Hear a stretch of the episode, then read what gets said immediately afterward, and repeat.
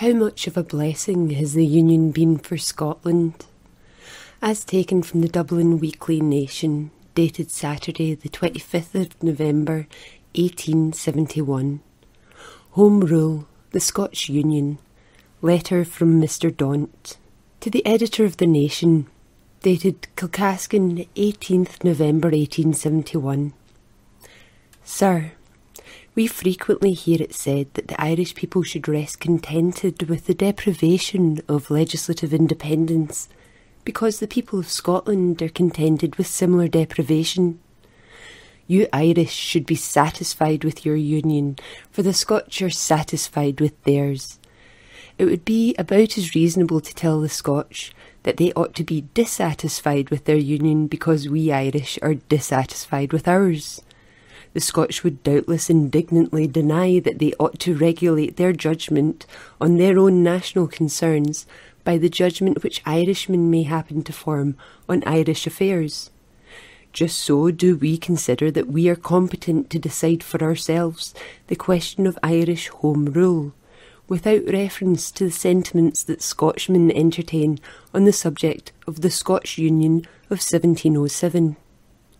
It is said that Scotland has prospered immensely since the extinction of her Parliament, and hence it is inferred that the Union has showered blessings over Scotland.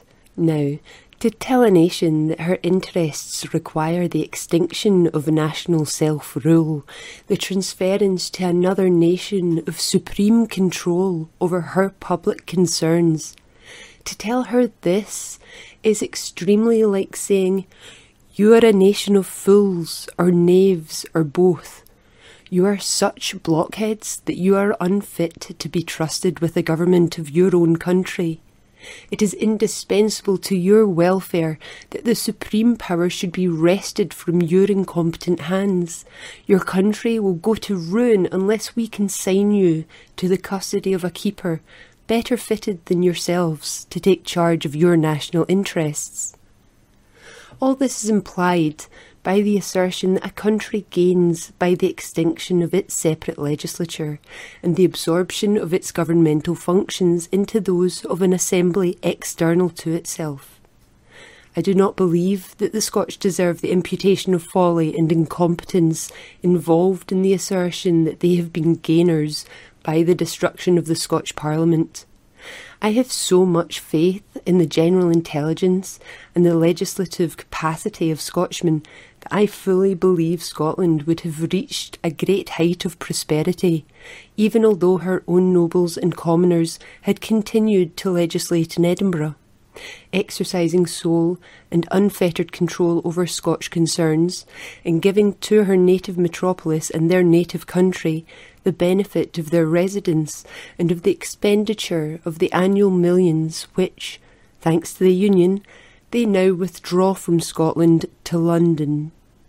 That Scotland has improved in many respects since 1707 is attributable not to the Union which deprived her of Home Rule, but to the sagacity and industrial energy of her people.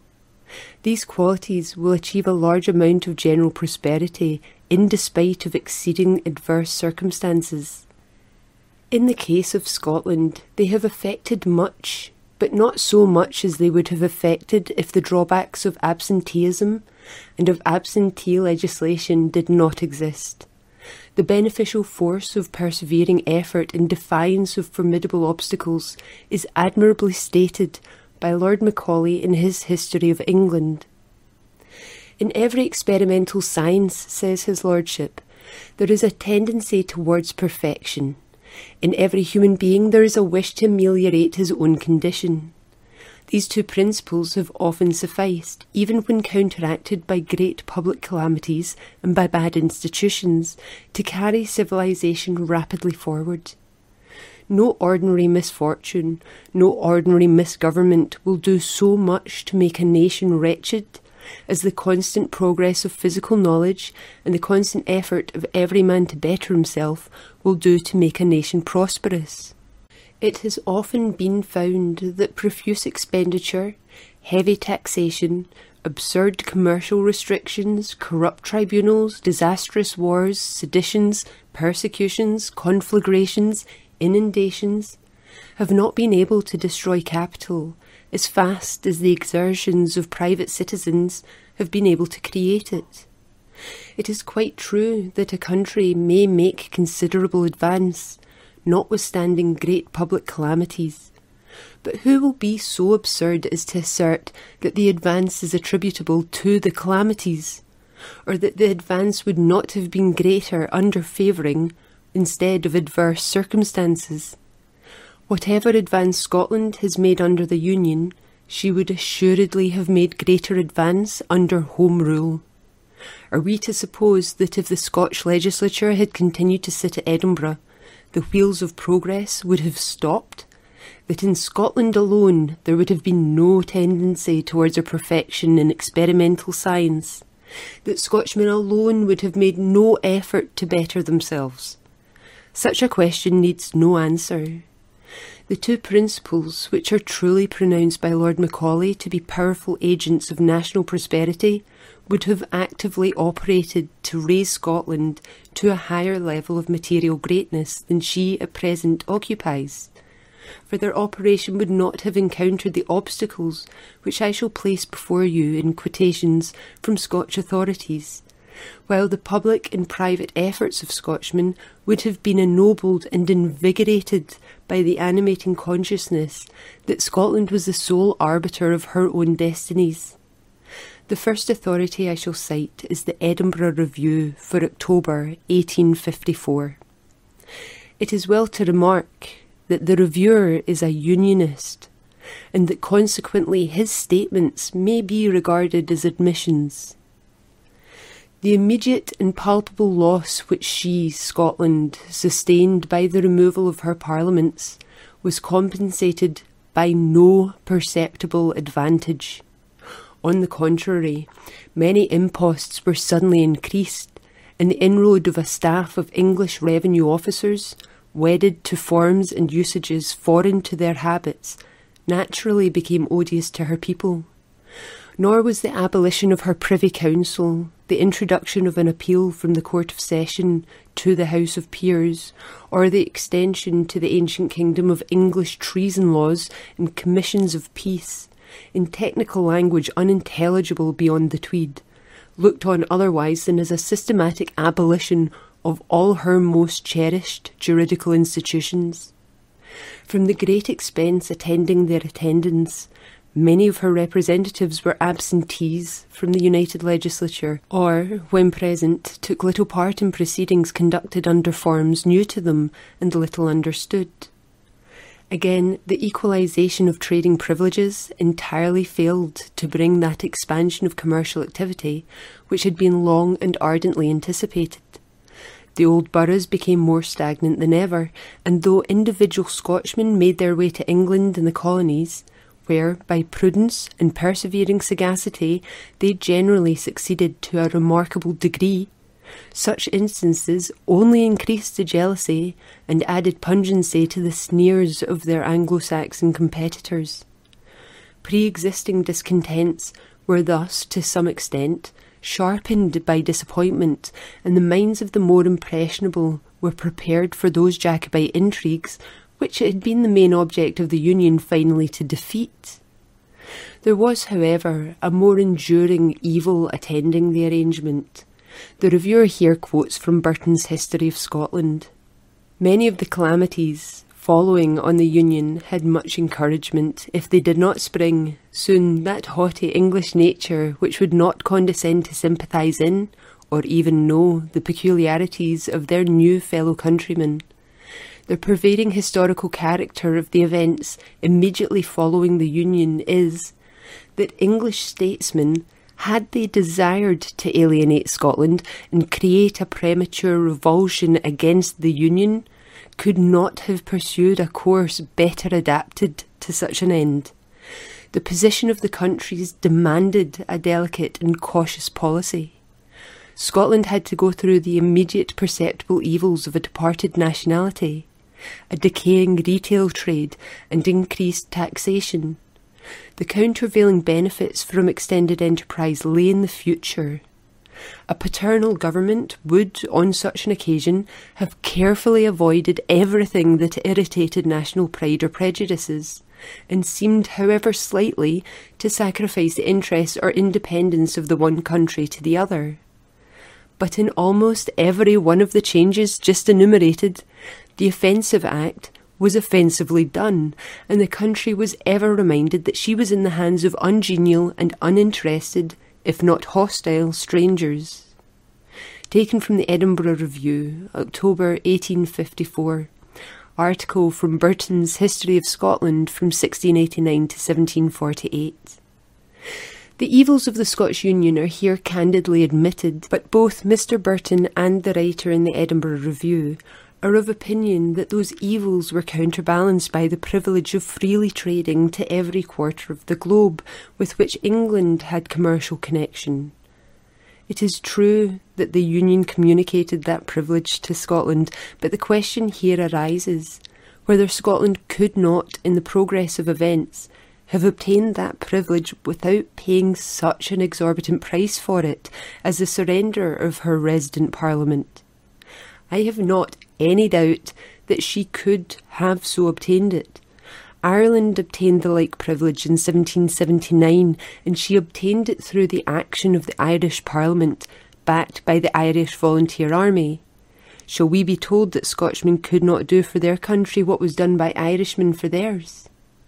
It is also to be borne in mind that half a century from the date of the Union had elapsed before Scotland availed herself to any considerable extent of the commercial privileges which that Act conferred upon her.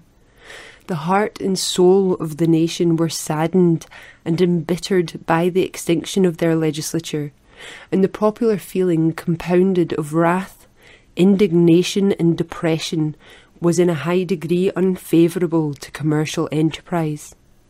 At the period of the Union, says Sir Walter Scott in his interesting paper on the Scottish regalia, every reader must remember the strong agitation which pervaded the minds of the Scottish nation, who could not for many years be persuaded to consider this incorporating treaty in any other view than as a wanton surrender of their national independence.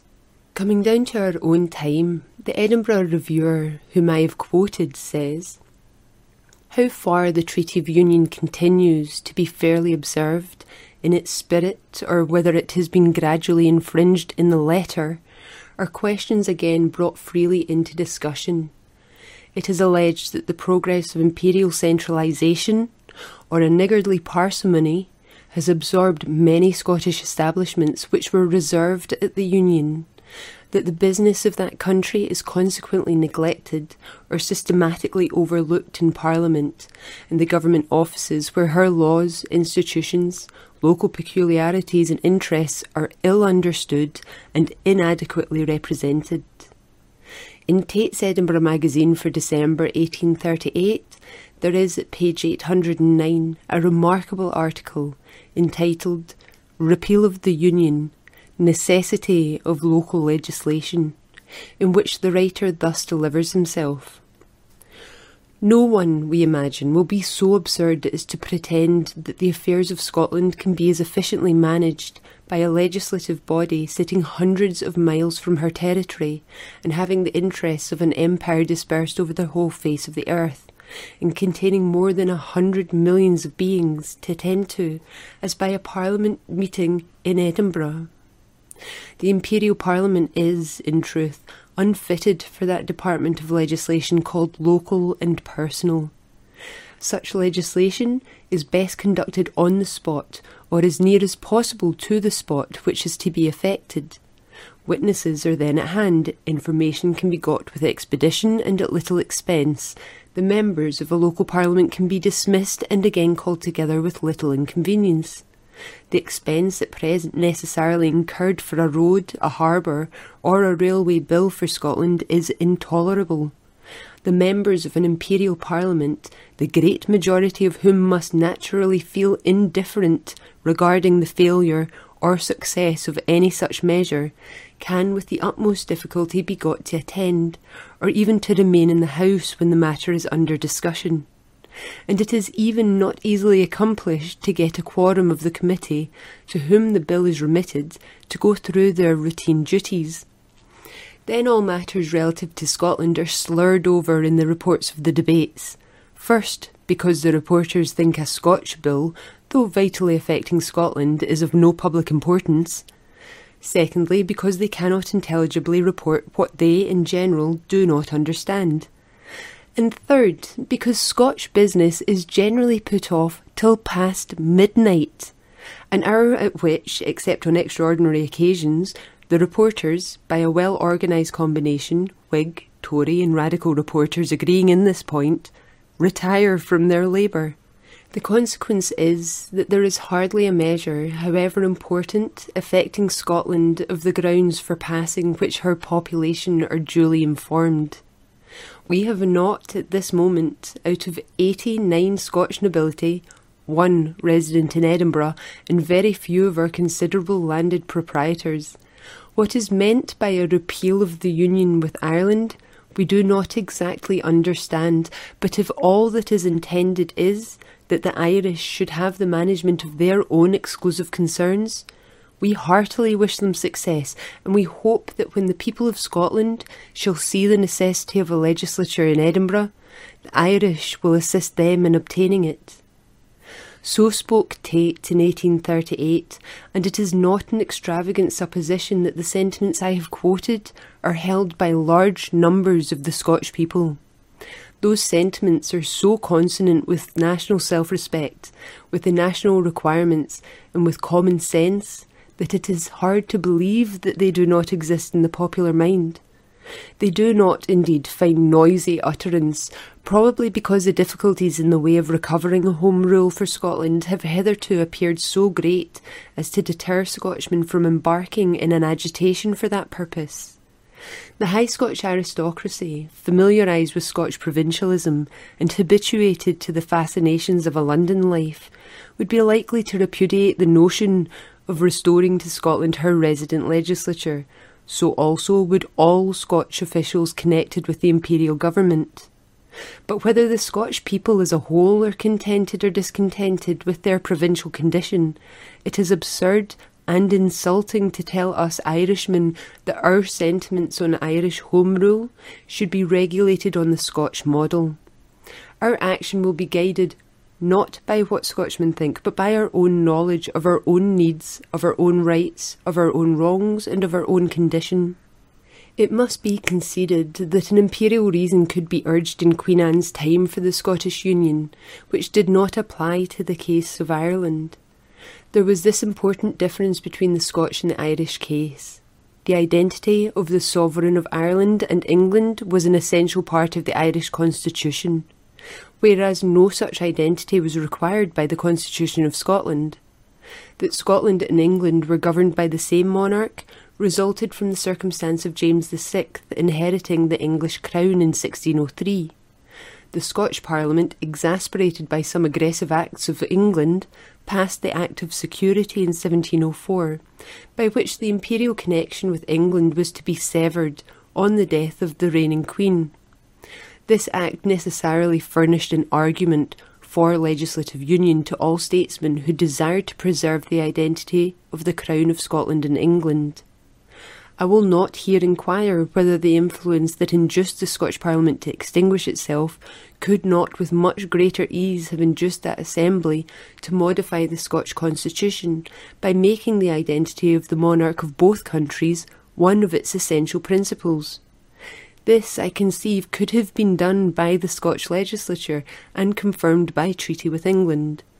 The idea appears to have occurred six years after the union had taken place, when the Earl of Findlater moved in the United Parliament a bill for its repeal.